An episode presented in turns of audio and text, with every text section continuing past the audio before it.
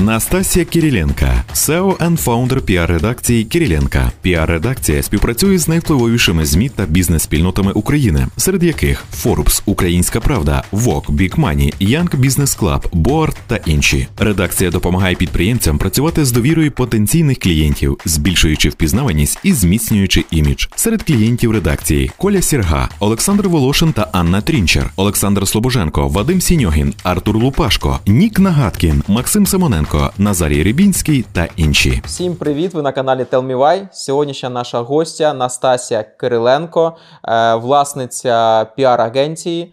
Е, І головне питання одразу до тебе: як відкрити свою піар-агенцію? А в мене це було дуже імпровізовано, я б сказала, бо довгий час я працювала я, асистент, і там підрядники, мені, які мені були там потрібні. Дизайнер, наприклад, так, е, редактор, який буде писати статті, матеріали.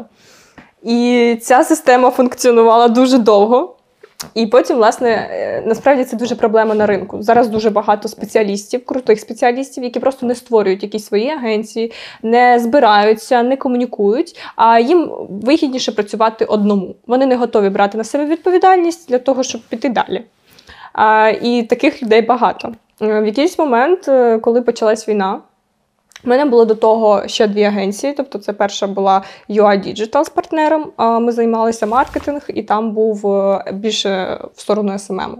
Потім я вирішила віднішуватися і зробити більше по SMM цьому напряму. Ми працювали з юристами, ми працювали з психологами, тобто це була така ключова ніша, і агентство називалось Дикі. А, І потім я зрозуміла дикі, так. І потім після цього е, почалась війна, і ми зрозуміли, що треба змінювати. Я підвела такий аналіз і побачила, що більшість клієнтів звертається до мене саме за піаром. Ми порахували, скільки вартість цієї послуги, яка команда потрібна.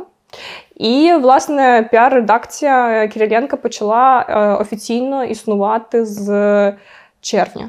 Тобто в червні вже більш е, ми року? цього року.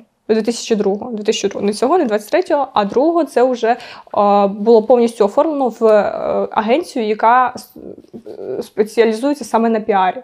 До того я ж кажу, був мікс маркетингу, SMM піар. А потім ми просто порахували математику і зрозуміли, що якби піар нам приносить більше зараз коштів. займаєтесь також і маркетингом, чи, чи тільки Ні, тільки піаром? піаром. Тільки піаром. Зараз тільки піар, це ЗМІ, це івенти, це участь в подкастах, це створення піар-продуктів, ютуб-каналів. Тобто, ось така специфіка у нас. І TikTok, і звичайно, TikTok. Скільки зараз у вас в команді працює людей? Піар-редакції працює зараз 8 людей. Це перша частина, і також у нас є друга частина це е, TikTok відділ, який ми, скажімо так, продаємо компаніям, я це так називаю. Основний скелет це все-таки е, основа 8 людей, а інші це 20 людей в TikTok відділі на постійній основі. Що вони там роблять? Роблять багато відео. Е, Я цю схему взяла з політики. Ну, типу, самі створюють відео чи як? Люди, які створюють контент, публікують цей контент е, на постійній основі. Ну, тобто кожне третє відео приблизно в твоїй стрічці, воно моє. Ну, якщо ти полистаєш свою стрічку, я тобі покажу відео, які мої. Мгм. Бо я знаю. У мене взагалом Зеленський, Порошенко там такі. Це також і, та, і там е, є інші.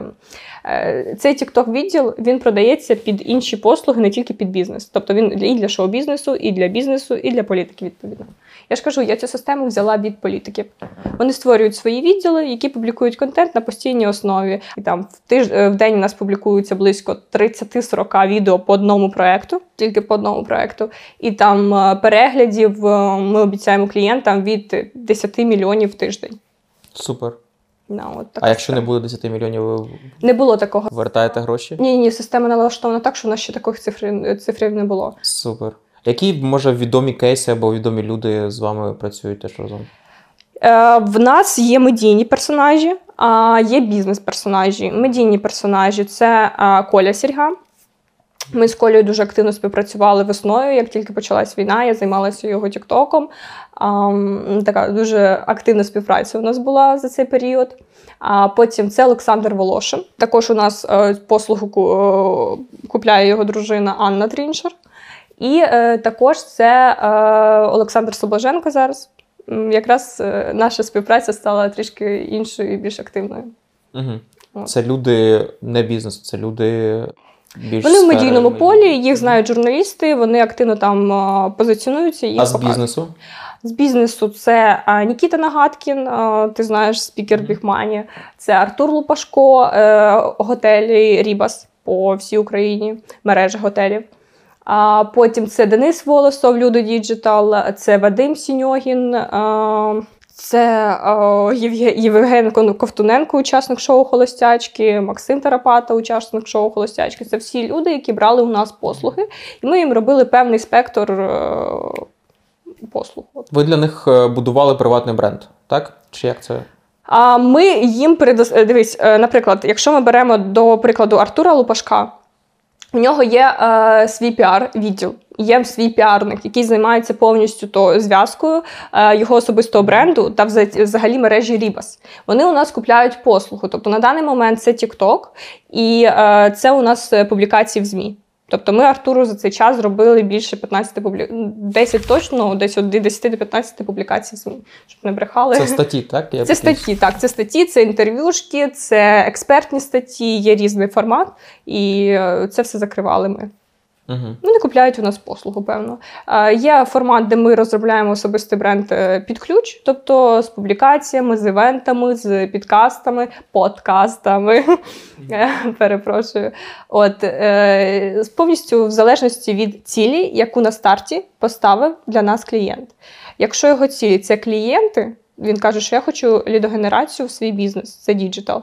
То ми зробимо йому тур по Україні, по бізнес-клубам, по організуємо йому івенти, бо я розумію, що тільки через івенти, тільки через особистий контакт я зможу продати його послугу. Якщо він скаже, що це впізнаваність, то я відправлю його в TikTok. Як- Якщо він скаже мені, е, що просто для підписчиків, от, То я відправлю його нахер. Ну, е, це просто трошечки інше. Піар він не приносить підписників. Піар вам робить е, ваших послідователів, послідовників. Це ті люди, які несуть вашу думку. А для того у вас має бути місія і думку, яку ви несете. Там е, Євгеній Черняк він там на старті говорив про екологічний бізнес. І він говорив, навіщо йому особистий бренд. Для того, що коли в нього там намагалися віджати бізнес, він зрозумів, що йому потрібна певна публічність для того, щоб захищати в першу чергу свій бізнес. Ну, це як до прикладу. Є певна місія, і він дуже часто озвучує те, що він створив там університет, ем, е, форум для того, щоб просто немає навчання для, ну, навчання для підприємців. Тобто ти підприємцем стаєш е, з якимсь часом по необхідності, акумулюєш свій досвід, і ти просто вчишся на своїх помилках. І немає якогось такого університету. І тому там було створено такий формат. Це як до прикладу. Е, скільки коштують ваші послуги, і взагалі скільки коштує збудувати приватний бренд? От я дивись, от я до тебе прийшов, кажу: я хочу збудувати приватний бренд. От е, скільки мені треба вам віддати грошей, щоб е, за якісь півроку рік я мав уже якихось своїх підписників? І яка твоя ціль? Ну, підписники. От мого каналу. Нав... А, підписники твого каналу. Окей, навіщо вони тобі? Як ти їх будеш далі монетизувати? Просто щоб було? Щоб було. ну я розвиваю свій YouTube канал. Тобто так? це- е, Мені тобто треба вийти ціль- в якісь топи. Ні. Е, я вже не кажу про монетизацію грошей і так далі. Я хочу просувати своє відео, щоб вони набирали, не знаю, там мільйони переглядів і так далі. От скільки мені треба часу і скільки коштує, щоб е, дойти до якогось ефекту. Дивись, твоя ціль це впізнаваність в першу Так. чергу, я так розумію, правильно? А в цьому випадку я б порадила, е, звичайно, через медійних гостей, тому що тебе формат інтерв'ю, по-перше, це має бути певна концепція і цікаві гості. Для того, щоб в тебе були цікаві гості, круто, коли ти їм скидуєш інформацію про свій YouTube канал в ЗМІ і кажеш, дивіться, про мене пишуть. дивіться, у мене є. А, І тоді вони більш активно готові погодитись на те, щоб брати участь в такій Мгм. активності. А, Далі я б порадила шерити це відео в Тіктоці, в Рілсах і в шорцах. Тобто це два, два джерела. До речі, це добре, що я сказала, бо Тікток відділ у нас і Shorts ами займається, і ми потім, потім дублюємо цей контент і в Reels и, і в Shorts. Що дає нам плюс додаткову аудиторію. Це дуже круто. Е, тобто це такі перші кроки, які необхідно зробити для того, щоб акумулювати аудиторію. Плюс окремо не плутай піар і маркетинг. Тобто ти розумієш, що тобі треба вкидувати гроші в е, просування твоїх роликів. В рекламу. В рекламу, Мгм. да. Ну, це маркетинг. Да, це, це вже про маркетинг. Тобто Мгм. піар е, він на якому етапі потрібен? Піар потрібен на тому етапі, коли в тебе бізнес функціонує, коли маркетинг в бізнесі функціонує як годинник. Ідеально в тебе там Окей, то може, може інний кейс, ні?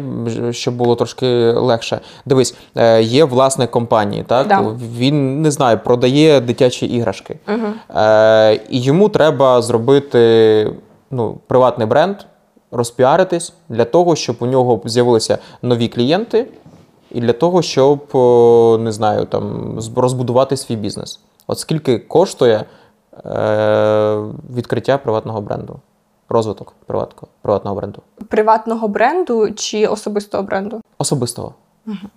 А, Дивись, особистого бренду.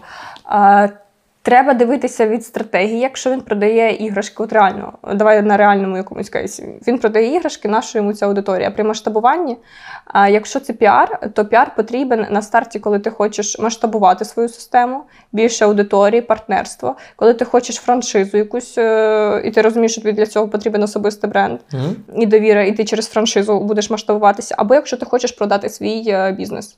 Тобто за рік е, власники готують свій бізнес до, до продажу через качають свій особистий бренд. Але це така дуже обережна схема, і тут треба бути обережними. Тут круто працює зв'язка бренду. І особистого бренду. Тобто, якщо ми, е, ми розуміємо, що іграшки для дітей, іграшки для дітей це цільова аудиторія у нас мами. А, відповідно, а, це блогери. Мгм. Ідеш через блогери, рекламуєш свої іграшки і паралельно рекламуєш свій особистий бренд. А ось власник цього бренду і проводиш потім прямий ефір з цим блогером. І тоді вже ти у тебе є декілька дотиків з цільовою аудиторією. Ти вже не просто якийсь там no-name, персонаж. Вони вже знають, що ти власник там певного бренду, ти провів красивий ефір, продав себе як особистість. Ти вмієш себе продавати, вмієш розказувати, навіщо ти створив цей особистий бренд. У тебе є певна легенда. Е, Навіщо ти створив свій, свій бренд, не особистий бренд? Навіщо ти створив цей бренд? У тебе є певна легенда, тебе цікаво слухати, ти харизматичний, і далі вже набирається така аудиторія. Тобто тут дуже круто працює в таких е, в послугах взагалі. Круто працює оця зв'язка бренд плюс особистий бренд. Робиш рекламу, маркетинг, е, інвестуєш гроші, гроші в маркетинг, інвестуй, тоді просто ці гроші доплати там 10, 20, 30% цьому блогеру для того, щоб потім зробити ще е, додатковий дотик зі своїм особистим брендом. Мгм. І ця схема працює краще всього. Дякую. То може перефразую, скільки коштують ваші послуги? Бачиш, я не така хожу від цього, від цього питання. Дивись, е, публікації в ЗМІ. е, у нас є там певний пакет публікації ЗМІ плюс івенти. Е, це коштує від 1500 до 2000 е, доларів. Далі, TikTok відділ у нас коштує від 5000 доларів. А всі інші послуги, там Forbes і так, ну, одноразова стаття це 400-500 доларів. Угу. Forbes це про, ти про статті, так? Так, про статті Forbes, так. Бо ви ще допомагаєте потрапити людям до списку Forbes. До тридцятки, так, до тридцятки ми проводимо повністю цей супровід з точки А в точку Б і вирішуємо це питання. Що треба, щоб потрапити в 30 до тридцятки Forbes? Бо до тридцятки це до, до 30 років, так? Да, до 30 років, все вірно. А все дуже просто. В- Є анкета, ти можеш її отримати на сайті. Головне знати, коли е, починається цей період. Е, Ти заповнюєш цю анкету, ми заповнюємо її замість клієнта. Повністю супроводжуємо в цьому питанні. Далі збирається журі, тебе відбирають до певної, до певної кількості. Збирається журі і обирають тридцятку кращих. Все дуже просто, максимально. А є нюанс там в Україні більше е, в цьому році там ця тридцятка стала волонтерською, вона стала благодійною. Е, Forbes це про бізнес. Але в цьому році Forbes відзеркалив ту те, що відбувається в нашій Це в 22-му році. В 22-му році, так, в 22-му році Forbes показав, що відбувається в нашій країні, і що дійсно там е, люди. Трошки цінності змінились. От, якщо раніше це було просто гроші, гроші, гроші, то зараз все по-іншому. Е, Це тільки в Україні Forbes, так? Ні, А, ти, е, звичайно, аналогічно європейський. Ти заповнюєш заявку, схема одна й та ж сама. Вони ж функціонують під одним офісом. Добре, щоб потрапити в Forbes, е, не знаю, що треба мати?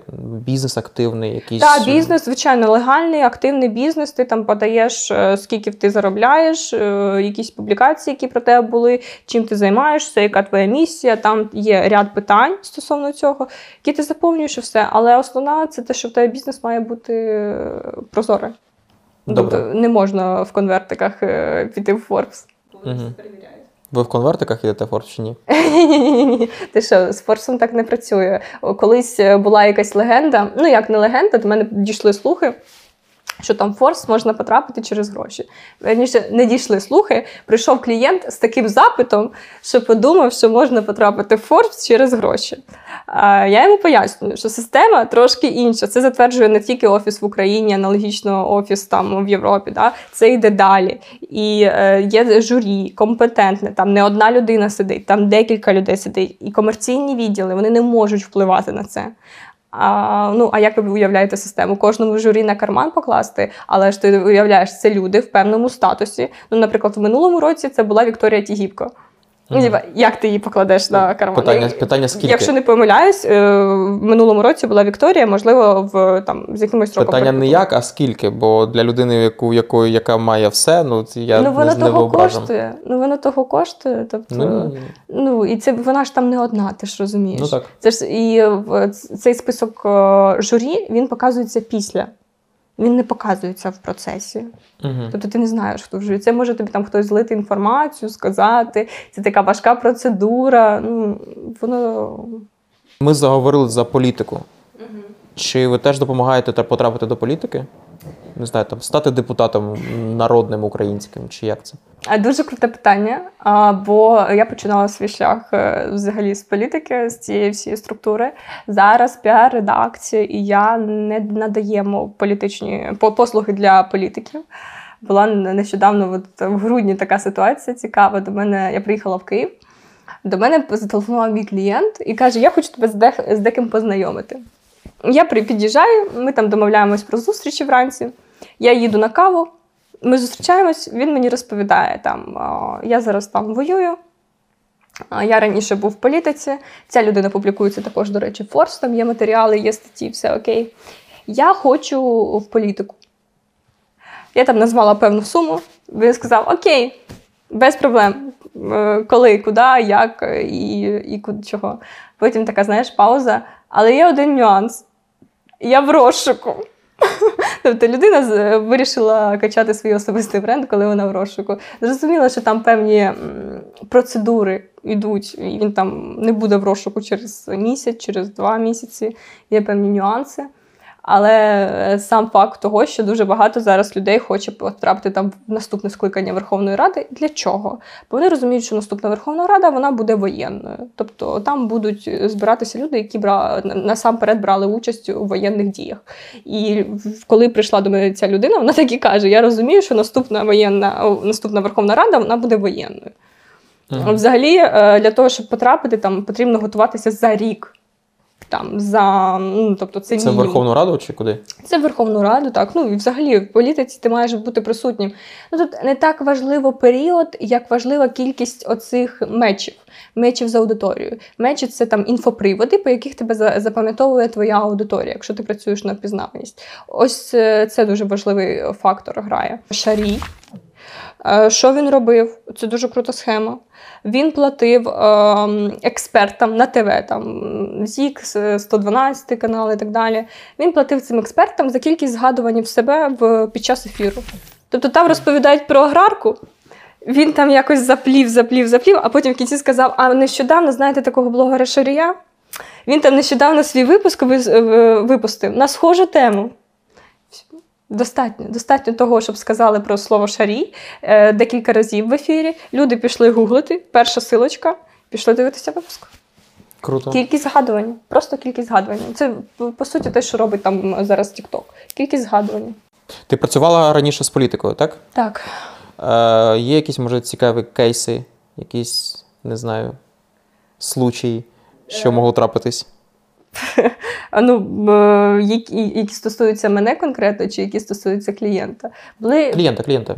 Тобто були різні випадки, вони були е, часом приємні, часом не дуже приємні. А Було таке, що просто певна атака була на клієнта, вся Google видача в тому, що там він поганий, щось вкрав, щось когось там. е, Чуть не вбив, можна так от сказати. І ми просто робили контратаку, видаляли те, що треба видалити, доплачували там, де треба доплатити, і робили ось такі штуки. Було, коли викупали там випуски розслідування певні. Ми знали, що буде розслідування. Була така ситуація, коли вийшла перша частина. Ми зрозуміли, що буде друга частина, і другу частину купили. Тобто було і таке. Є різні програми, розслідування на Ютубі, є різні телеканали, які роблять на постійній основі розслідування. Ну і було таке, що доводилось викупувати. Ну, просто забираєш. Скажи, будь ласка, така фраза е, чорний піар теж піар. Чи це правда? І як взагалі впливає чорний піар на не знаю, на хейтерів, на, на піар людини? Дивись, е, я розповідала тобі про послідовників, які є. Е, Люди, які несуть твій певний меседж. І ще ці послідовники розділяються на плюси і мінуси. Тобто позитивні, які тобою захоплюються і несуть цю думку, і негативні, які хейтять все, що ти робиш. Найдорожчий піар буде позитивний. Тобто там дуже важко завоювати, він буде дуже такий. Ем, не так активно розвиватися, і ти дуже будеш на постійній основі інвестувати туди кошти. А негативний це декілька інфоприводів, декілька хороших там фраз, і все воно розлетілося по змі. Якщо ти збираєшся в політику, в мене є для тебе погані новини. А, З однієї сторони, в мене є така думка, що люди рибки, вони забувають часом. Бо в них куча всього. Там о, їй треба чоловіка покормити, дітей покормити, там зайнятися якимись ще своїми домашніми справами. Там у неї якась робота, бізнес, туди-сюди побігти, там купити. У чоловіка одночасно він думає, як забезпечити сім'ю, як е, далі там купити будинок або ще щось. В нього немає часу фіксуватися на цій інформації. Тобто, через рік е, людина забуває. А зараз із-за такого постійного потоку інформації навіть менше. Тобто, ну, достатньо півроку. Ну, якщо прям сильно накосячив, там, як Юлія Володимирівна, Угу. то, то трошки більше треба часу. От, але бачиш, Там пару життів. ну так, так. Але бачиш, змінила імідж по-іншому, підійшла по-іншому. Добре, нинішня ситуація з Арестовичем. Чи це піар? Як вважаєш? Арестович дуже цікавий персонаж, почнемо з цього. Він себе вміє органічно о, просувати. Е, Поміч, е, просто треба проаналізувати, яку тактику він використовує при цьому. Е, Він дуже схожий на Гордона. Тактика Гор- жертви. Ні? І як Гордон себе піарить? Щось е, не доказує. Ну, Гордон це мем. Він пі- піариться, мем, бо він мем. мем. Так, а Арестович це не мем з перших днів. Ну, А так. притула це не мем, а Кім це не мем. Ми інформаційну війну виграли через меми. Тобто ми молодці в цьому плані. Ми через меми, через слухи виграли оцю інформаційну війну. Через слухи нам, звичайно, гірше стало, бо десь сусід сказав, сусід іншому сусіду сказав, там ти передала, і воно понеслося. Тобто немає певної інформаційної гігієни в цьому плані. Арестович е, в чому він сильний? Він сильний в тому, що він, е, він розуміє, як маніпулювати аудиторією. Він розуміє, що, що люди рибки. Сьогодні пам'ятають, завтра не пам'ятають. Не пам'ятають. Він розуміє, що йому треба сказати певну кількість слів, ну, які завірусяться. Він знає, що завіруситься. Завіруситься те, що ти, коли ти підеш проти певних стереотипів.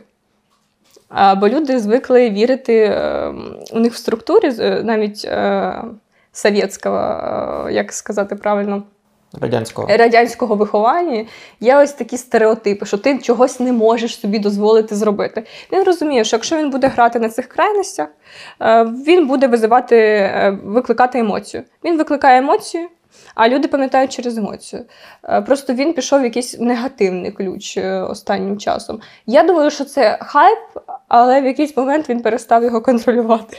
Мгм. Щось якось щось пішло не туди. Тут треба дивитися, яка кінцева його ціль. А кінцеву ціль можна буде зрозуміти з часом. Дуже багато людей е, звикли критикувати, обговорювати е, роботу піарників або роботу ще когось. Але вони перед цим не питають, яка ціль була у того піарника і навіщо він те запустив. Він ту свою ціль зробив. Вза- взагалі ж так, якщо про людину якусь е, розмовляють і навіть кажуть в поганому ключі, що там піарщики хріново працюють, Да. то ну вже про цю людину говорять. Значить, піарщики Уже класно говорять. Головне, щоб говорили. Питання в тому, як ти будеш це коригувати. Ти маєш розуміти е, співвідношення позитивного і негативного про тебе. Ти розумієш, що позитивного має бути більше, а негативне буде завжди. Ну, тобто ти не можеш бути ідеальним. Люди не люблять ідеальних. Ідеальні вони е, в якийсь момент е, стають. От стратегія ідеального персонажу, позитивного персонажу, це взагалі, е, знаєш, така. Тюрма українською мовою, як правильно буде? В'язниця. В'язниця. Це в'язниця для людини, бо вона просто не має права на помилку. Ну, От так. та ж ситуація там з Єфросініною і Поляковою про мову. У Полякової досить скандальний формат, образ, ось бренд. Він скандальний. У Єфросініної він більш такий, знаєш, ем, от я не розумію, до речі, чого. Вона, наче вже й не ідеальна, але воно тягнеться за нею оця ідеальність. Люди її Ну, так, але мати. вона зараз дуже активно висловлюється віднос, відносно е, тих, не знаю, якихось там е, притіснення жінок Так, або так, так. Вона, вона давно про це вислов- вона давно про це говорить. Просто з 15 чи 14 років, ну дуже давно, я не знаю. Треба подивитися, не можу тут сказати чітких якихось. тобто вона теж меж. скандальна з якоїсь сторони чи ні? Ні, вона не скандальна, в неї більш позитивний образ. Але дивись, під час цього скандалу про мову вона пострадала, е, постраждала більше, бо в неї ідеальний образ. Вона не може собі там дозволити такого. Ну, так. Люди не приймають, вони хочуть бачити от її тільки такою. А Полякова одразу заявила, що я і така, і така. Ви мене або Ну, бо вона в цьому або- як риба в воді. Да, Це вона цієї- як риба в воді, да. вона не має цього шлейфу ідеального образу. От і все. І Чорний піар це також круто. Але ти маєш контролювати або в кінці розвернути оцей чорний піар в більш позитивне русло. Ну, е, це як. е, е, Окей, не будемо про це. Да. З телефоном, наприклад. То ситуація з телефоном. Це у Волошина так було? Так, це е, була активність Саші, його інфопривід. Геніальніша ідея. Просто я, я й тоді ще з ним не працювала, але правда вважаю, це геніальна ідея. Є нюанс. Сама по собі ідея класна, все було шикарно, організовано. Е, чи варто розповідати, що Ну, на початок треба розповісти так. Да, давай розповідати. Ам, відео в мережі з'явилось відео в інтернеті про те, як Саша дарує своїй підписниці телефон iPhone. І потім е, з'являється закадрове відео в Тіктоці, Він його забирає. як він його забирає. І після цього е, лється хвиля хейту. Хвиля хейту лється не тільки в Україні, Білорусь, Росія, Казахстан, Грузія, всюди. Публікації українські закордонні. Це рознесли просто всюди. Чому так відбулося? Бо е, всі дуже сильно захотіли стати блогерами і дуже сильно створили оцей культ блогерства. А, Всі спостерігали, у всіх там є свої кумири. І ці кумири дуже часто розігрують е, телефони, подарунки, відбуваються якісь гіви. І пішов такий слушок, е, що комусь щось не віддали. Ну, це пробач, переб'ю тебе. Це історія типово телевізійна. Так, це поле телевізій- чудес, да, яке ще в радянських часах е, йшло, е, де тобі видають якісь подарунки. В кінці, як програма вже знята, ці подарунки забирають, то або там пусті коробки можуть стояти. Типу, типу того.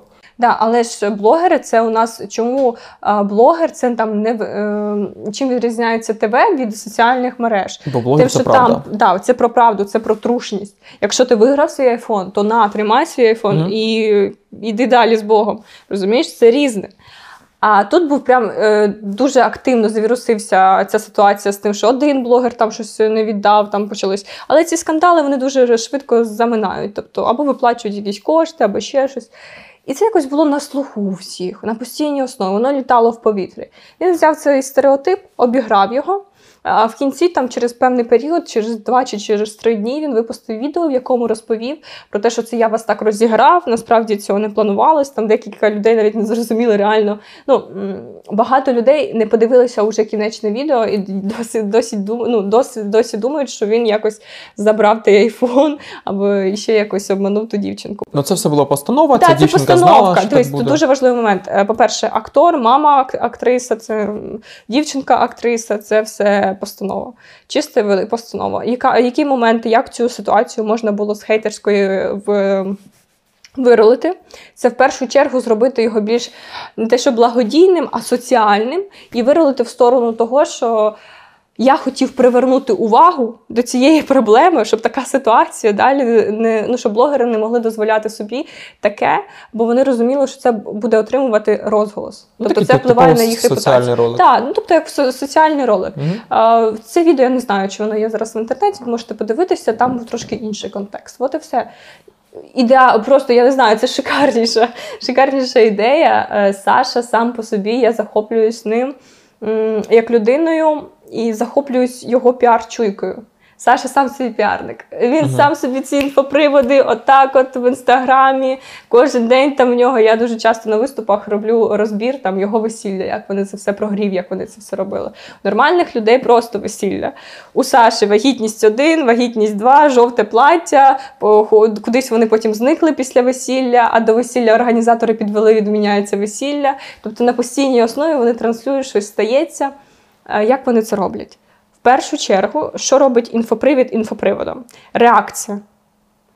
Е, Реакція в першу чергу твоя. Якщо для тебе це не біда і не горе, або для тебе це не щастя, то чого це має бути щастя для інших людей? Поки ти сам не дав свою реакцію, не буде відповідної реакції твоїх послідовників, не буде відповідної реакції такої ж захоплюючої, якщо тебе захоплююча реакція твоїх послідовників, і негативної твоїх оцих хейтерів. Мгм. Хейтери це прекрасні люди. Вони розносять про тебе інформацію і ніколи про тебе не забудуть. Тут в мене було якраз е, наступне пита- запитання відносно хейтерів. Е, чи треба їх боятися, чи треба з ними боротися, чи хейтери це норма? Це норма. Ну тобто, гейтери будуть завжди. Ти можеш Типу, бути треба їх мати в себе, так? Та треба їх обов'язково мати. Коли у тебе з'явився хейтер, це означає, що ти вийшов, вийшов на інший рівень, просто розумієш? Це як я пам'ятаю слова Макгрегора, Конора Макгрегора. Він сказав, що я люблю хейтерів своїх, тому що мої хейтери завжди стають моїми друзями. Да. Бо в якийсь момент вони стануть більш лояльніші до тебе. Дивись, е, психологія людей, навіть на прикладі того ж Саші, скільки б його не хейтери, е, не хейтили, скільки вони б там не робили, всі вони купляють і рекламні інтеграції у нього, всі вони на нього підписані, всі вони його лайкають, всі вони купляють його курси. Ну, Тобто е, ці люди все одно йдуть до нього. Вони спочатку негативно сприймають, бо це йде в розріз їх стереотипів, їх стандартного способу життя. І вони спочатку ні, таке, щось. І ти з часом, кількістю оцих дотиків, кількістю оцих мечів, як в Тіндері, ти завойовуєш їх довіру. Тут неважливо, який період буде на завоювання цієї довіри. Ти можеш за місяць їх завоювати, розповісти якісь там е, історії зі свого життя. У кожного є школа, у кожного є університет, у кожного є перша робота, у кожного є сім'я. Ти можеш там розповісти, дивлячись, яка де в тебе больова точка, яка викличе певні знаєш емоції у людей. Е, Найчастіше це якась е, емоція негативна, тобто жалость, наприклад, так. І от із, із грязі в князі. Це так система і називається відповідно. Було все погано, стало все добре. Але все добре стало, бо я пройшов ось такий е, шлях.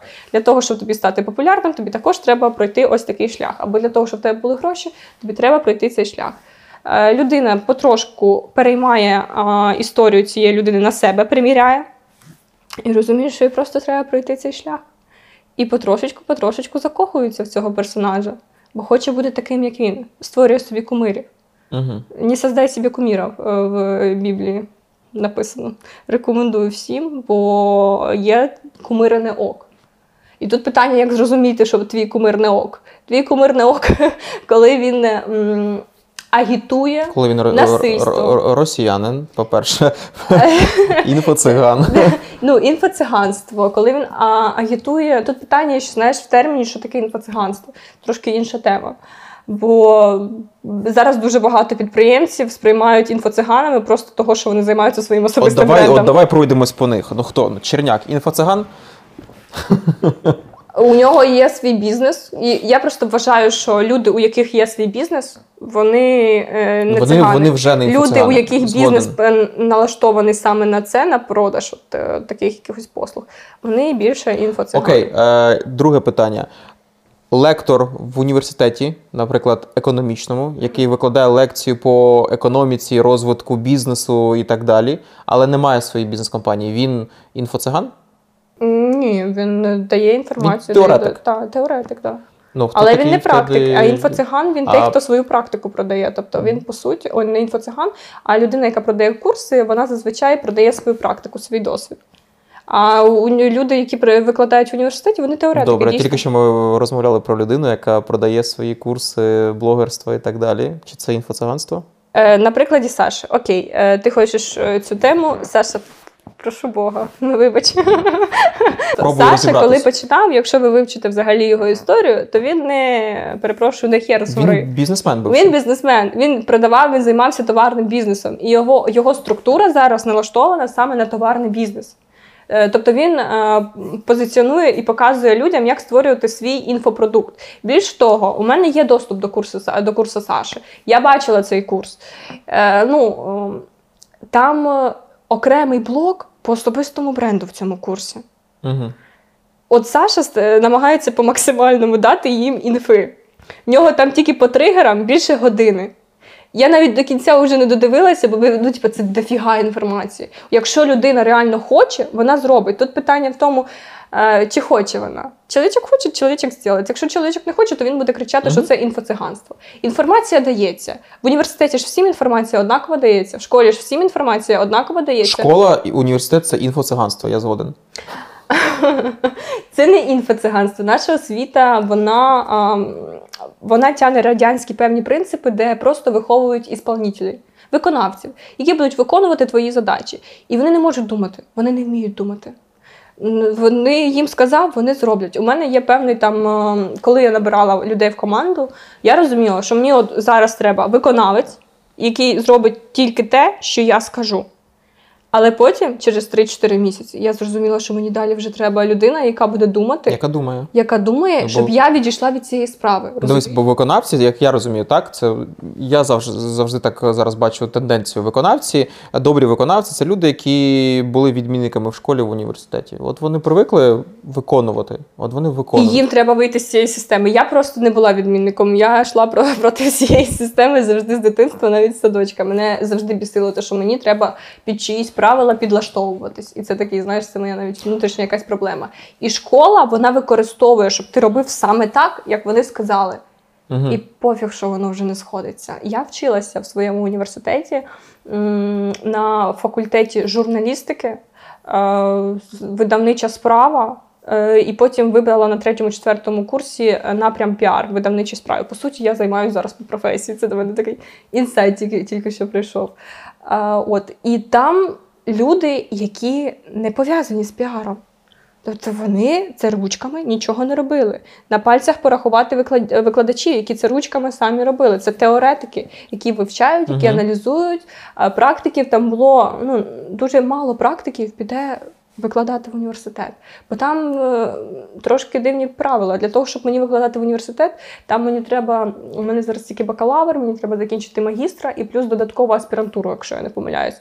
А це час. Я перепрошую, звідки зараз так багато часу, коли інформація, ти книжку написав, випустив, а вже все, інформація нічого не варта. Ти Ну, статтю випустив, а вона вже скоро навіть не буде варта. Я навіть книжок зараз не читаю. Ем, на кожному виступі я людям кажу: моя задача вам не розповісти, а дати це мислення. Бо кожен день відбувається якась фігня. Ваше завдання проаналізувати, зрозуміти, чи вами маніпулюють чи ні, як ви можете цей досвід е, на собі перенести на себе, на свій бізнес. Тобто я краду якісь круті ідеї не в піар-агенції, а в агенції по таргету, по маркету, щось по- продюсуванню, щось е, з кіно щось беру, сміжні ніші, які схожі на мою, розумієш? Там я захоплююсь, там я беру якусь круту інформацію і адаптую під свій бізнес. Але для цього треба е, має бути певний тип мислення. Цей тип мислення в школах не дають, в університетах його не дають. Ти маєш прийти в певний час, здати певну контрольну. Деяка креативність. Немає ніякої креативності. Ну, Ти можеш тільки сам е, навчитися. Якщо людина сама хоче, то вона зробить. У неї має, мають бути базові навики, базові навички. Базові навички це у нас які? Це у нас поставити питання. Перший перший навик. Е, другий проаналізувати відповідь, яку ти отримав сам у себе. Цих навичків не у, не у всі вони є. Коли я в дитинстві хотіла, мені мама завжди не давала е, шоколадні е, цукерки. Угу. Коли вона виходила, я знала, що мені треба поставити стільчик на стільчик і дістати цю цукерку. Перший раз я упаду, другий раз мама знову вийде, я поставлю, знаю, ну якби наступлю на ті ж самі граблі, але обережненько зроблю так, щоб не впасти. Дістану все-таки цю цукерочку і з'їм. Я поставила питання, як мені це зробити. В дитинстві ми це робили. Ну, це вже правило виживання. А, Ні, дивись в дитинстві ми могли ставити питання, як нам далі йти, що мені зробити, так щоб мама зробила те, що мені треба. Значить, мені треба покричати. Дитина відкривала рот і кричала. Маніпуляція. Маніпуляція, так, це маніпуляція. Але перед тим, як дійти до цієї маніпуляції, ти задавав певний ряд питань. Ну, Розумієш? Так. А зараз, коли людина йде в школу, у неї цей навик просто забирають. Він реально залишається, ну, відмінники просто дуже сильно хочуть ідеалізувати певну структуру, і того в них не виходить в певний момент. Але є круті кейси відмінників, які. В них все виходить. Я дуже рада. Вони вийшли з системи. Вони вийшли з певної угу. системи, по якій їх запустили. Круто, повернемося трохи до інфоциганства. Да, да? Е, Дивись, в мене є мій приклад, хто для мене інфоциган. Давай. Так, це Партнягін. Да, і у нього немає це твердого бізнесу. Інфоциган, і як дивись, як можна, наприклад, як я вважаю, як можна роз'їбати інфоцигана. Так? Е, Є класний виступ Черняка з Партнягіним. Є, да. Оце раджу всім подивитись. Просто Черняк його розніс в пух і прах. Там не не, не залишилося від Партнягіна нічого. Він же почав відшучуватись. Він у нього вже е, такі пішли вже не знаю, робота з аудиторії, але по факту він не відповів на на жодне запитання, яке поставив е, Євгеній Олександрович йому. І це круто. Е, Партнягін так само як має якийсь там бізнес за, за за, плечима, якийсь у нього там бізнес-бекграунд і так далі. Але по факту він не показав ні жодних жодних документів, не розказав, як він називається і так далі. Тобто це чувак, який продає просто себе і. Давай зафіксуємо. Інфоциган це та людина, яка за спиною не має якихось чітких результатів. У нього угу. може бути бізнес, але немає результатів. От і все. Угу. Ну тобто актор. Це інфоциган. Актор, які актор, тобто, які грає це актори. Так, так. Ну, Тобто Грають люди, які грають певну роль, вживаються в цю роль, вірять в те, що вони офігенні, вірять в те, що вони mm-hmm. ідеальні, вірять, в, е, несуть певну місію, бачать, що у людей є. Вони вірять, вони в це просто вірять. На вірі можна дуже багато побудувати. Ти просто віриш в цю людину. Людина вірить в те, що вона офігенна. Я впевнена, що Гітлер, Сталін, Путін е, і інші там тирани вони е, аналогічно вірять в те, що вони ну, роблять. Так. Вони вірять самі, в них вірять із-за цього бо не відчуваєш, що вони брешуть. Ну так. На вірі дуже багато чого можна побудувати. Але це завжди така не не дуже коротка стежка. Дивись, приклад ідеально, приклад ідеально, приклад взагалі е, особистого бренду, кейс, який ви можете взагалі використовувати, просто правильно поставивши питаннячка. Ви можете перенести це на зараз сучасний світ і побудувати свій особистий бренд. Ісус особистий бренд, який знають всі прекрасно функціонує досі. Досі заробляються гроші в церквах і так далі. Людей. Е, ця система функціонує навіть до 2023 року прийшла. І буде функціонувати. Є послідовники, апостоли, певні, які несуть думку, є історія, є Біблія, правила, правила, закони, убіждення. Тобто Ісус інфоце не може такого казати. Ні, нас, не, нас зараз Так, я віруюча людина. Тихо, на Ютубі. Тихо. Я віруюча людина. Е, питання не в тому. Питання, що зробили культ певний. В ну кожній ну, релігії є там певний свій культ. Культ. Особистий бренд це певна релігія. Ти віриш в цю людину, в кумира свого. Що він робить? Як так він само, робить? як і е, Люцифер, це так само да, послідовники, да, приватний бренд, да. особистий бренд і так далі. О, Дивись, е, якщо ти хочеш сильний особистий бренд, у тебе має бути перше місія, думка, яку ти несеш. Перекладу ціль, цифри, які ми рахуємо, і дивимося, що це працює, або це не працює. А, Третє проблема, а, проти якої ти борешся. Угу. І обставини. Ти створюєш певні, е, певного, певні обставини для реалізації цієї структури. На прикладі Гітлера а, місія на а, нація, сильна нація, проблема євреї. Війна обставина. Для того, щоб створити е, місія, для того, щоб реалізувати його місію, треба зробити війну. Для того, щоб пройти, забрати тих, хто нам заважає, і пояснити, хто Путін, тут. Путін так само. Е, Ця схема діє на всіх. Ну, тобто, ця вся пропаганда, яка діє у нас на постійній основі, ну про що ми говоримо? Ну, в плані там не нас, а в них е, діє на постійній основі. Це ж також впливає на людей. Вони не розуміють, вони не фільтрують. У них єдине бачення це те- телевізор. Вони там досі дивляться телевізор. Там в далекому селі там немає інтернету. Ну, тобто, про що ми? А Ну, навіть якщо є, там інфа дуже гарно фільтрується. В, в ЗМІ, в, серед блогерів там дуже багато кейсів там продажних блогерів, які рекламують, підтримують Кожен політику. другий там, кожен другий там продажний блогер. Але дивись, яка структура. Я, до речі, дуже сильно пишаюсь нашими блогерами під час предвиборної кампанії Володимира Зеленського, під час того, як відбувалося це все. А якщо в Росії прикольно блогерам підтримувати когось, якісь партії і так далі, То у нас навпаки. у нас в Україні блогери тримались осторонь. Вони не підтримували. Вони могли натякати, що вони за цю людину, але вони не агітували. І коли підписники питали після голосування, а за кого ви голосували в першому другому турі, і перший рік, до речі, це було дуже популярне питання на ТВ, дуже популярне питання в інтерв'юшках. За кого ти голосував? Провокували так: за Порошенка чи за Зеленського? То наші блогери е, тримали нейтральну позицію і ніколи не намагалися там народ кудись там сунути. Ну, на тих блогерів, на яких я підписана. Мгм. Я не можу говорити там за всіх, на тих, на кого я підписана, і щоб зрозуміти, що вас, ваш блогер, е, ваш лідер думок, ваш кумир адекватний, це та людина, яка не буде пропагу... ну, не вона буде казати, що це моя думка. Я так думаю, я так роблю, але я не рекомендую пити алкоголь. Це як попередження.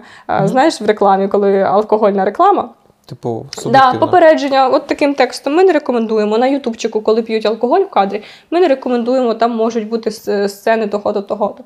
А, от, і якщо він рекламує зброю, рекламує ще якісь там м, ухилящі образи життя, там пропагандує, прям, е, пропаганду несе. Ем, ліки. Про що? Блогер рекламує якісь ліки. Коли це там щось нейтральне, це одне. Ну, Це блогер вітамінки, для вітамінки. аудиторії просто. Ну, а коли це ліки, алло, про що? Тільки лікар може вирішувати, які ліки треба пити, а які ні. А до того ще треба здати аналізи для того, щоб зрозуміти, е, є в тебе алергія, немає, і так далі. Бо якби життя не таке довге, як ви думаєте. Які аналізи, якщо в мене є Google?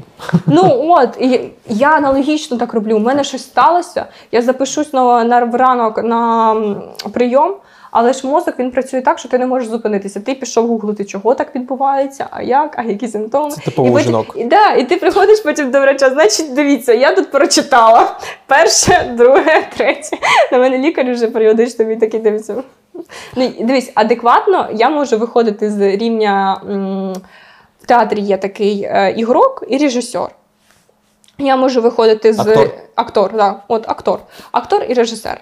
Я можу виходити з рівня актора, де я в емоції, де мені не подобається, де я бунтую, Ага. де я проти, де я зараз в кіпіші, у мене включається паніка. І розуміти, що це я просто панікую, все окей, треба піти поспати, чайочок випити. Завтра дочекаюся.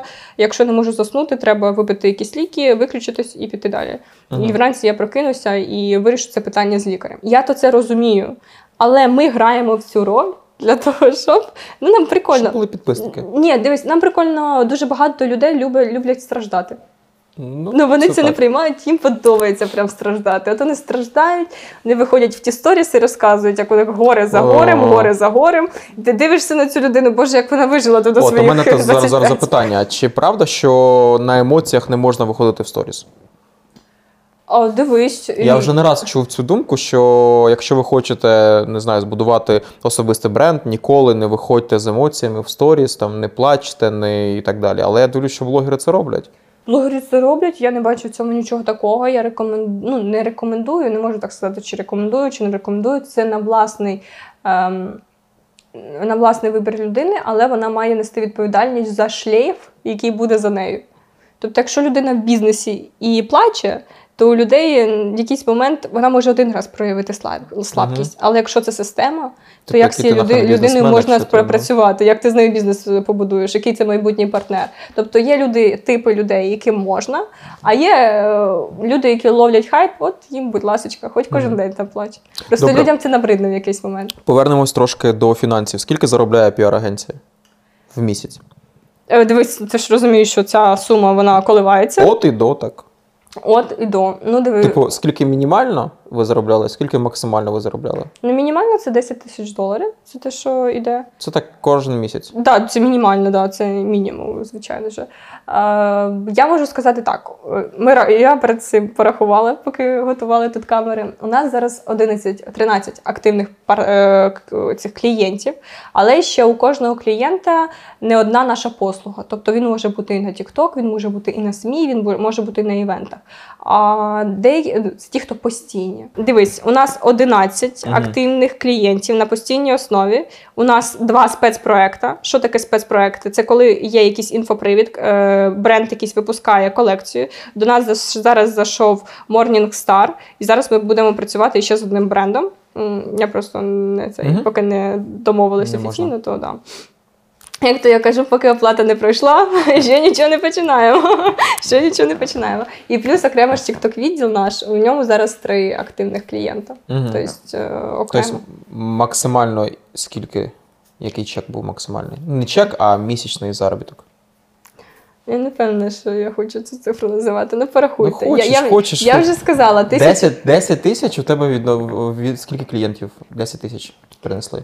Е, 10 тисяч це від шести клієнтів. Десь буде, да. Шести. Шести по Тобто 12, якщо 12 рахувати. клієнтів це 20 тисяч доларів. Да, да, це в І цьому до районі. цього ще TikTok відділ. Да. Три клієнти по 5 По 5 доларів. тисяч доларів, да. Виходить, це 35 тисяч. Плюс є. 35 е, тисяч. е, Ти ж розумієш, є всякі нюанси. В якийсь місяць у клієнта там одна сума, в інший місяць друга Ні, ну сума. так, бо і плюс є е, єдиноразові акції, як це м, кажу. Це коли клієнт заходить там на одну статтю, на дві статті, на три, тобто там чек не доходить до тисячі. Ну так, так, ні, я рахую так, що по- ну, по максимуму. Так.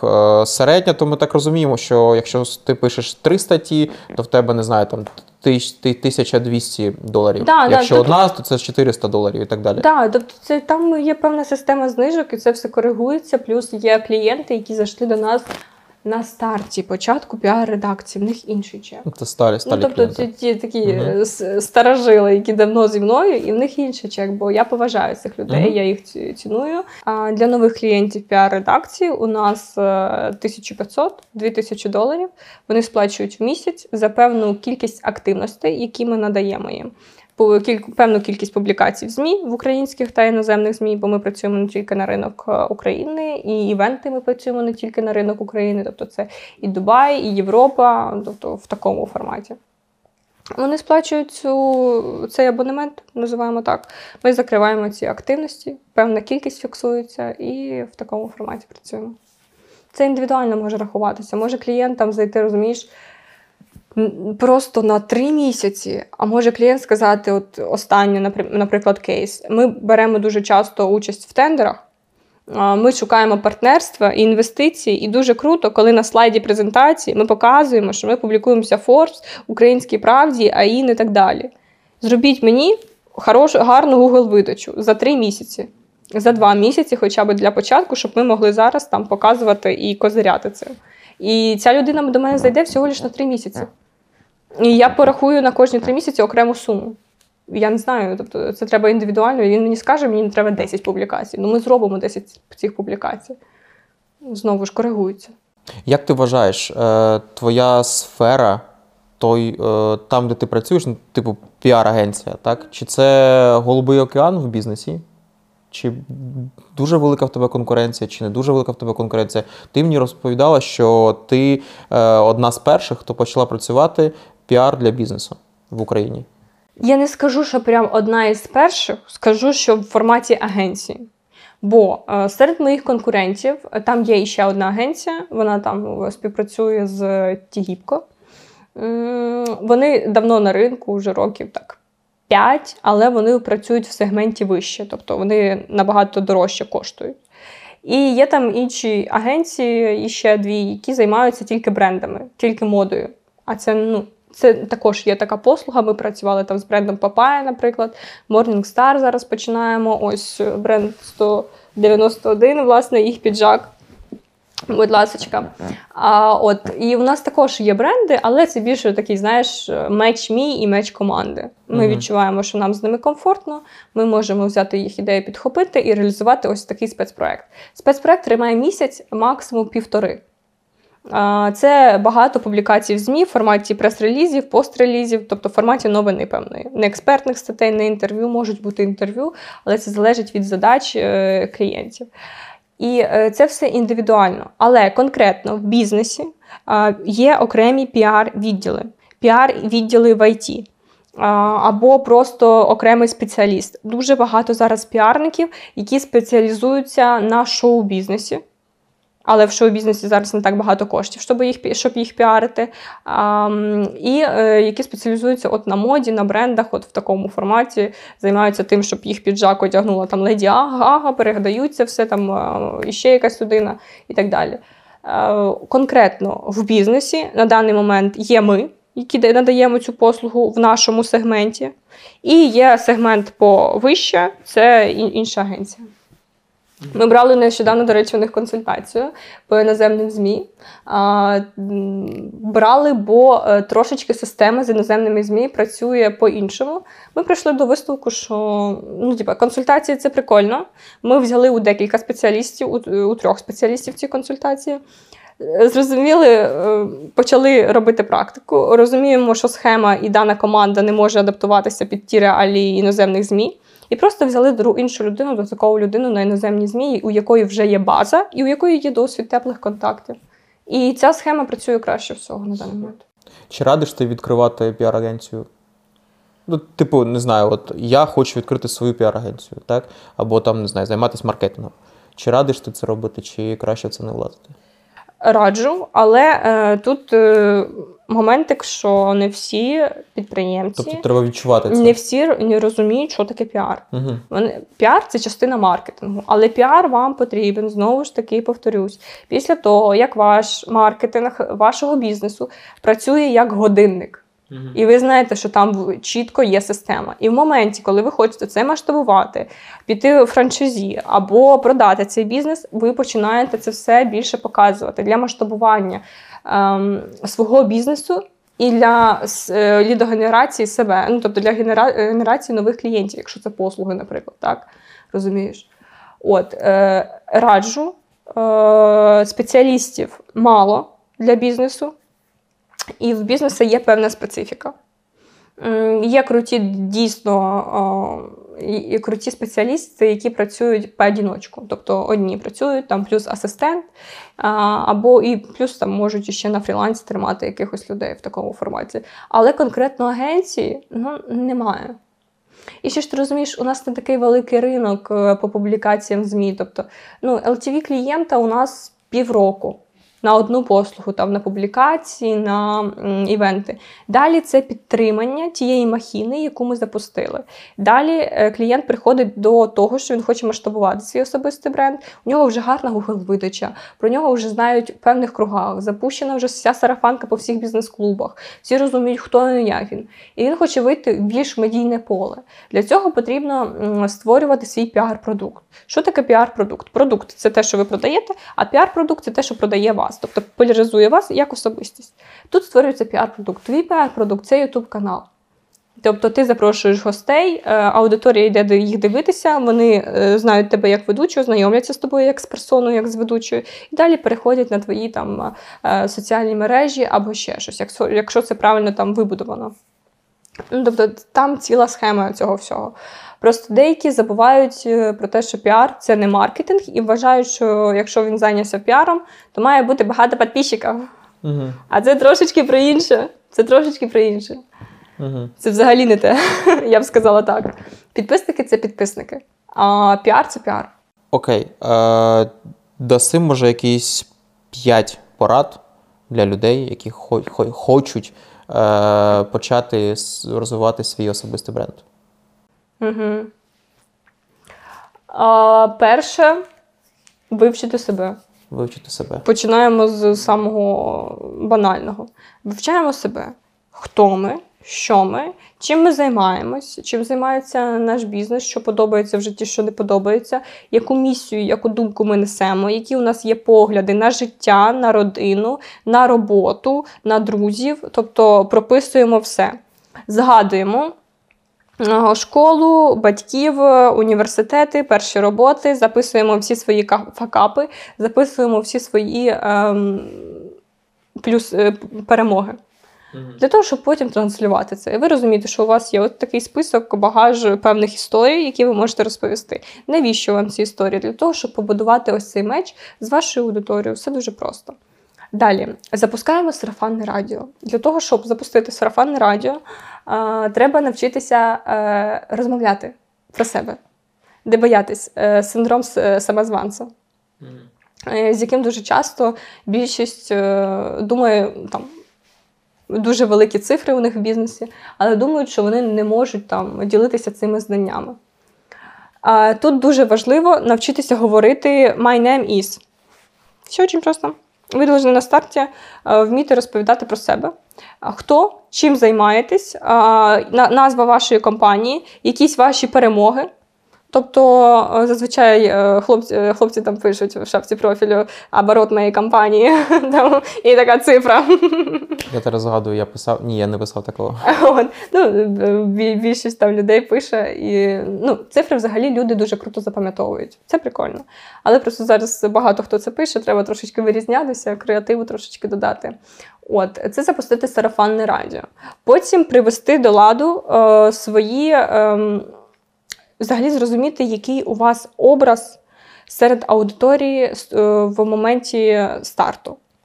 Для цього потрібно поспілкуватися з, вашими, з вашою командою, потрібно поспілкуватися з вашими друзями, що вони про вас говорять, який образ вас в, у цих людей. Ви можете зробити анонімне опитування, ви можете е, ну, просто в GetContact свій номер погуглити, як вас там підписують. Тобто, асоціюєтесь В Польщі це не працює. А, ну окей. А, чи асоціюєтесь ви, наприклад, зі своєю е, професією, чи асоціюєтесь ви зі своєю компанією? На старті просто зрозумійте банально, що про вас говорять. І увага для всіх підприємців, важливий момент. Ваше сарафанне радіо завжди піде в мінус, якщо ви не контролюєте свій колектив. Дуже часто багато підприємців ем, ідуть назовні, але забувають про внутрішнє, про те, що в тебе в домі відбувається. І коли цей співробітник звільняється, починає розносити по всьому ринку, який ти фіговий. І тут ти маєш правильно виходити з цих ситуацій. Ну, але завжди, я тобі скажу так, завжди, коли звільняються працівники, вони роз- розповідають, який ти фіговий, який б ти не був би е, хороший, але ти завжди вони щось в тебе в тобі Та це зрозуміло. Просто цю штуку, цю структуру треба контролювати. От і все. Контролюємо правильно, вміти з людьми правильно прощатись. Навіть якщо там все було погано, завжди можна гарно попрощатися, гарно розійтись, і цього, в принципі, буде достатньо. Потім, е, четверте, приводимо свої е, соціальні мережі в порядок. Фейсбуки, лінкедини, е, інстаграми, тіктоки, телеграми все приводимо до ідеального стану. Там стоїть всюди одна аватарка, яка стоїть на всіх соціальних мережах. Бо багато, багато людей візуали, вони запам'ятовують вас візуально. Одна, а не різні фотографії всюди. О, тут в мене було якраз питання. Дивись, мені багато хто мене запитав, чому в мене у всіх моїх статтях завжди одна і та сама фотографія, світлина. Бо люди так запам'ятовують тебе по цій Типу, по не цій можна фотографії. вже змінювати її, так? Вона Ні. вже має бути до кінця та сама світлина. Ну, ми можемо тобі змінити це не питання. Просто на даний момент має вони мають запам'ятовуватись нова аудиторія, яка читає твої статті. Має не тільки твоє твоє прізвище запам'ятовувати, але й візуально тебе. Але візуально не всі можуть ем, черти риси обличчя запам'ятати, розумієш? Угу. І того е, по фотографіях їм краще ідентифікувати. Окей, мене там постійно е, згадують з цим квіткою біля е, ока. В мене там так. Я. Так, квітка біля ока на аватарці у мене стоїть. Або там хустинка раніше було, і всі мене по цьому ідентифікували. Деякі кажуть: о, точно, я пам'ятаю, я заходив на твою сторінку, у тебе там була, ти в красній хустинці. Я запам'ятав по келиху вина. По келиху вина запам'ятовують. І раніше в мене був на сторінці, яку вже заблокували. Highlight майбутньому чоловіку у мене uh-huh. був. Це просто highlight, який хайпанув серед всіх учасників холостячки. І вони там Ясько, Ковтоненко, вони ввели в свою свою рубрику майбутній жінці, майбутній дружині. І там Ясько навіть за допомогою цієї рубрики, в нього також з'явилася рубрика, потім хайлайт створив. Е, він за допомогою цієї рубрики познайомився там на балі е, з неймовірною кількістю людей і там. Зав'язав дуже круті контакти. Ми просто потім після цього спілкувалися, як йому допомогло, не допомогло. А чого? Бо у всіх є, всі хочуть родину. Всі в своєму житті прийдуть, в принципі, більшість прийде до того, що в них буде родина, буде дружина або буде чоловік. Це все, що є у нас усіх. І тут дуже важливо ставлення цієї конкретної людини до до, цього, до цього питання. От він відкрив, як він е, буде відноситись до своєї майбутньої дружини, які, які в нього моральні принципи, які у нього убіждення, переконання. Він це розкрив аудиторії, вона в нього потрошечку-потрошечку закохується, а ще дівчата, та ще після холостячки. Е, то там взагалі, як ти розумієш, розрив. Якщо ви дивились холостячку, пишіть коментарі, хто вам більше там сподобався, бо я не дивився цю всю муть. Ну, бачиш, е, бувають різні блогери, різні формати, різний вид контенту. Окей, е, три поради ти вже дала. Чотири. Чотири чотири поради. Да. І п'ята. Не знаю, наприклад, звідки брати креативність, звідки брати якісь помисли і так далі. Де ти це все береш?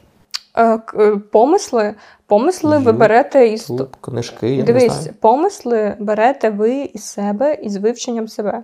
Угу. Сядьте, я вас прошу, ну просто сядьте, виїдьте кудись за місто на тиждень і побудьте самі з собою наодинці. Ти розумієш, який стрес для людини побути е, самим собою наодинці і вивчити себе. Пробував. Ми знаю. вивчаємо світ. Знаєш, у нас в школі у мене було в школі такий предмет.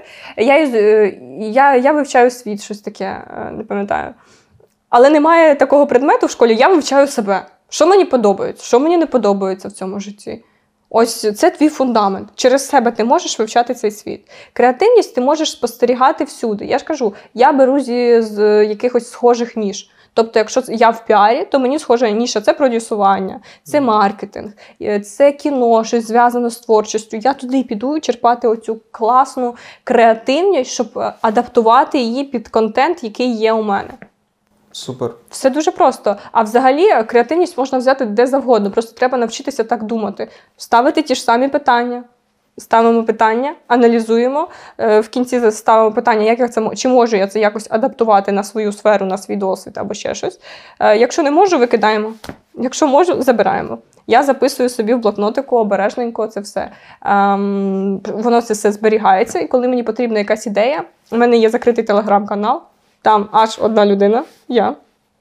Я запишу свої туди, туди ідеї, щоб це збереглося в онлайні в першу чергу. Мені зручно, бо я в Телеграмі постійно 24 на 7 відповідаю там на ці всі повідомлення. Я вбиваю поиск ідеї, вбиваю там все, що я хочу туди кинути, і кидаю. У мене навіть є окремий телеграм-канал Фідбек по мені. От я зустрічаюся з людиною і чекаю свою репутацію. Чекаю, що ця людина про мене думає, який в мене образ. Особистий бренд це що? Це образ мій в очах людей. Е, відповідно, один із сегментів це репутація. Репутація це більш про професійне. Образ це про все і професійні, і особисті якісь якості. Я питаю, е, як ти думаєш, от була у мене там така ситуація, як тобі моя сторінка, я, там, які в тебе думки стосовно цього, що подобається, що не подобається. Е, кажу, уяви, щоб ти, що ти мій продюсер. Що б ти мені змінив? А що б ти мені додав? А як би ти мене просував? А з якої сторони зайшли? Я отримую такий фідбек, я одразу там навіть на зустрічі людина бачить, що я в Телеграм записую. Тобто я кладу телефон, піднімаю цю штучку, щоб вона зависла, і воно голосовим записує. Отримую фідбек, і на основі цього чекаю, куди мені краще піти. Якщо я бачу, що певна думка повторюється на постійній основі, треба трошки працювати над репутацією. Е, І п'яте, до речі, хотіла ще порадити: дивіться, що про вас пишуть в соці... не в соціальних мережах, а в Google видачі. Погугліть себе. Рекомендую всім погуглити, подивитися, бо там е, можуть бути всякі борги там у когось, там якісь е, фобку підтягує, ще якісь штуки, фотографії ваші з ВК однокласників, там і ще звідки там. ну, Ви розумієте, що треба почистити. Бо коли ти успішний успіх, коли ти підприємець, коли ти інвестор, а там про тебе нічого, про твою компанію нічого, то є питання. Зробіть один раз нормальну Google видачу, щоб про вас знали, хто ви.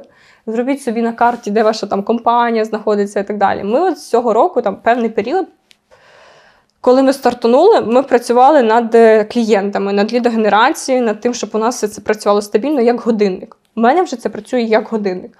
От зараз я можу піти в свій особистий бренд. Зараз у мене там вже ну, опублікована біографія. Ми зараз пишемо дві статті: одну для Forbes, іншу для іншого видання. Тобто вже починається оцей актив, де ми займаємось уже конкретно моїм особистим брендом, не на рівні сарафанки, а на рівні вже медійності соціальних мереж. Тобто йдемо на на, ну, на інший етап. І далі вже е, підтягуємо цю Google видачу, щоб коли вони гуглили піар-редакцію, в них були е, статті, які мені потрібні. Розумієш, типу, що це за сапожник без сапог? Ну, типу, таке питаннячко. Мені треба, щоб е, моя редакція красиво виглядала. У нас е, був проект Дотлі який ми робили в партнерстві з притулою, в партнерстві з Мінцифрою, Юніт І е, там ми були партнерами. І там Google видача, коли гуглиш піар-редакція, воно з'являється там наші на MC Today, там ще інші ЗМІ підтягується. Але ж хочеться більше про редакцію, історію, інтерв'юшки, спецпроекти, наші якісь кейси. Я не хочу, наприклад, зараз, е, як всі роблять агенції, створюють інстаграм-сторінки. Ми зараз будемо робити телеграм-канал, і в телеграм-каналі буде корисна інформація для наших. Е, клієнтів, не, не тільки для наших клієнтів, де кожен із співробітників, в мене правило в цьому році з'являється. Кожен співробітник за півроку має публікувати дві статті своєї експертної інформації, бо я просуваю не тільки особистий бренд свій, але й своїх співробітників. А моїх співробітників зараз вони вийшли на такий level, що в нас там ми підводили е, кінець року, е, робили підсумки. І там е, моїх переманюють в Юлу, моїх переманюють там Волошин забрав одну дівчинку і так далі. Тобто, потрошечку-потрошечку їх просто забирають в інші агенції. Mm-hmm. Там Ті, хто продюсують Альону Альону агенція. І потрошку забирають, забирають, забирають, але вони не йдуть. Мої залишаються зі мною, розумієш? І це кайф. Це кайф, коли команда залишається, і того я хочу просувати їх особисті бренди. Хочу робити їм публікації. Хочу, щоб у нас з'явився телеграм-канал. Ми там робили публікації. Хочу, щоб вони привели до ладу свої соціальні мережі. Е, просто привели, щоб це гарно було. Я не прошу їх вести. Репости ж вони роблять з моєї інстаграм-сторінки, просто щоб це було красиво. От е, дуже круто там кернел, е, якщо ти знаєш. Вони дуже круто займаються там соці... соціальними мережами своїх співробітників. От Мені це подобається. Дуже подобається, як вони це роблять, і я б хотіла так само. Круто. Бо багато підприємців бояться інвестувати в особисті бренди своїх співробітників, бо вони підуть. Ну так. Ну, типу, навіщо навіщо туди гроші вкидати? Але можна підписати папірець? Да, я їм так і кажу: підписуйте бумажки і інвестуйте гроші в їх особистий бренд. Типу, якщо ти звільнишся, не знаю, там за рок, за два, то маєш ми маємо з тобою умову на, на два роки. Е, в ці два роки я в тебе інвестую. І ти маєш їх відпрацювати. Якщо ти звільняєшся, ти просто мені повертаєш ці кошти, які я в тебе заінвестував. Да, і це нормально. І е, розумієш, люди бувають різні. Різний співробітник підтягне тобі різну аудиторію по стилю, по характеру, по темпоритму, розумієш? І ти можеш е, акумулювати різ, е, людей різного типу, щоб вони були послідовниками твого бренду. І тобі не потрібно самому щось їм продавати. Твої співробітники продадуть, які там працюють. А якщо в тебе хороше ставлення до співробітників, то це інше. У мене, наприклад, е, у мене в команді е, мої е, завжди праві. Ну, тобто є клієнти, є команда. Команда за мною завжди. Клієнт не завжди. Я це розумію. І є таке питання: у мене є чітке правило. Прописали в чаті. У мене є чим аргумент, аргументувати перед клієнтом. Не прописали в чаті, на созвоні проговорили. Не мої проблеми. Чим я буду перед клієнтом зараз відповідати? Ну, прописали, є відповідь. Не прописали ваш факап. Все дуже просто. Мої все прописують, все чітко у нас в чаті скрін, скрін, скрін, скрін. У мене Катя, операційний директор, вона так збирає раз, два, три, чотири. Потім така мені оп, я така зрозуміла, пішла на дебати. І йдемо на дискусію. Ну і відповідно вирішуються певні питання, бо правда бувають якісь, знаєш, непорозуміння, незрозуміли. Ем, Кожен вкладував якийсь свій сенс в ці в ці слова, і тому тут важливо уточнення, запитати завжди клієнта чи правильно я розумію. Знаєш, це може бути діалог дурного з дурним, і кожен там питає, чи правильно я розумію, але ви зрозумієте реально себе. Це дуже важливо розуміти людину, з якою ти співпрацюєш. Е, якби в тебе була якась суперздібність, яка б вона була? Я б хотіла а, переміщуватись е, дуже швидко, тобто бути подорожувати. Ось так от. От сьогодні я там в Таїланді, завтра я на Балі, післязавтра Дубаю, і мені це отак от коштує. В секундочку. Цікаво. Бо часу дуже мало. Ну, типу, нам здається, що багато часу в період становлення, коли людина тільки стає на ноги. Нам здається, що у нас стільки часу, я ще стільки в своєму житті встигну. Та я ще молодий. А потім раз, дитина, дружина, і полетіли. І полетіли. А якщо ти став на ноги, коли ти відчуваєш силу, коли ти реалізував себе як особистість, ти розумієш, що часу мало. Ну, тобто я зараз не встигаю. Я реально не встигаю жити. Я в відпустку поїхати не можу. Ну, тобто якась фігня відбувається. Немає просто часу. Ну, це здається, що ти там проблеми з тайм-менеджментом і так далі, але є певні обставини, коли реально немає часу. Він летить. Сьогодні яке число? Дв- 18 чи 19? 19 число.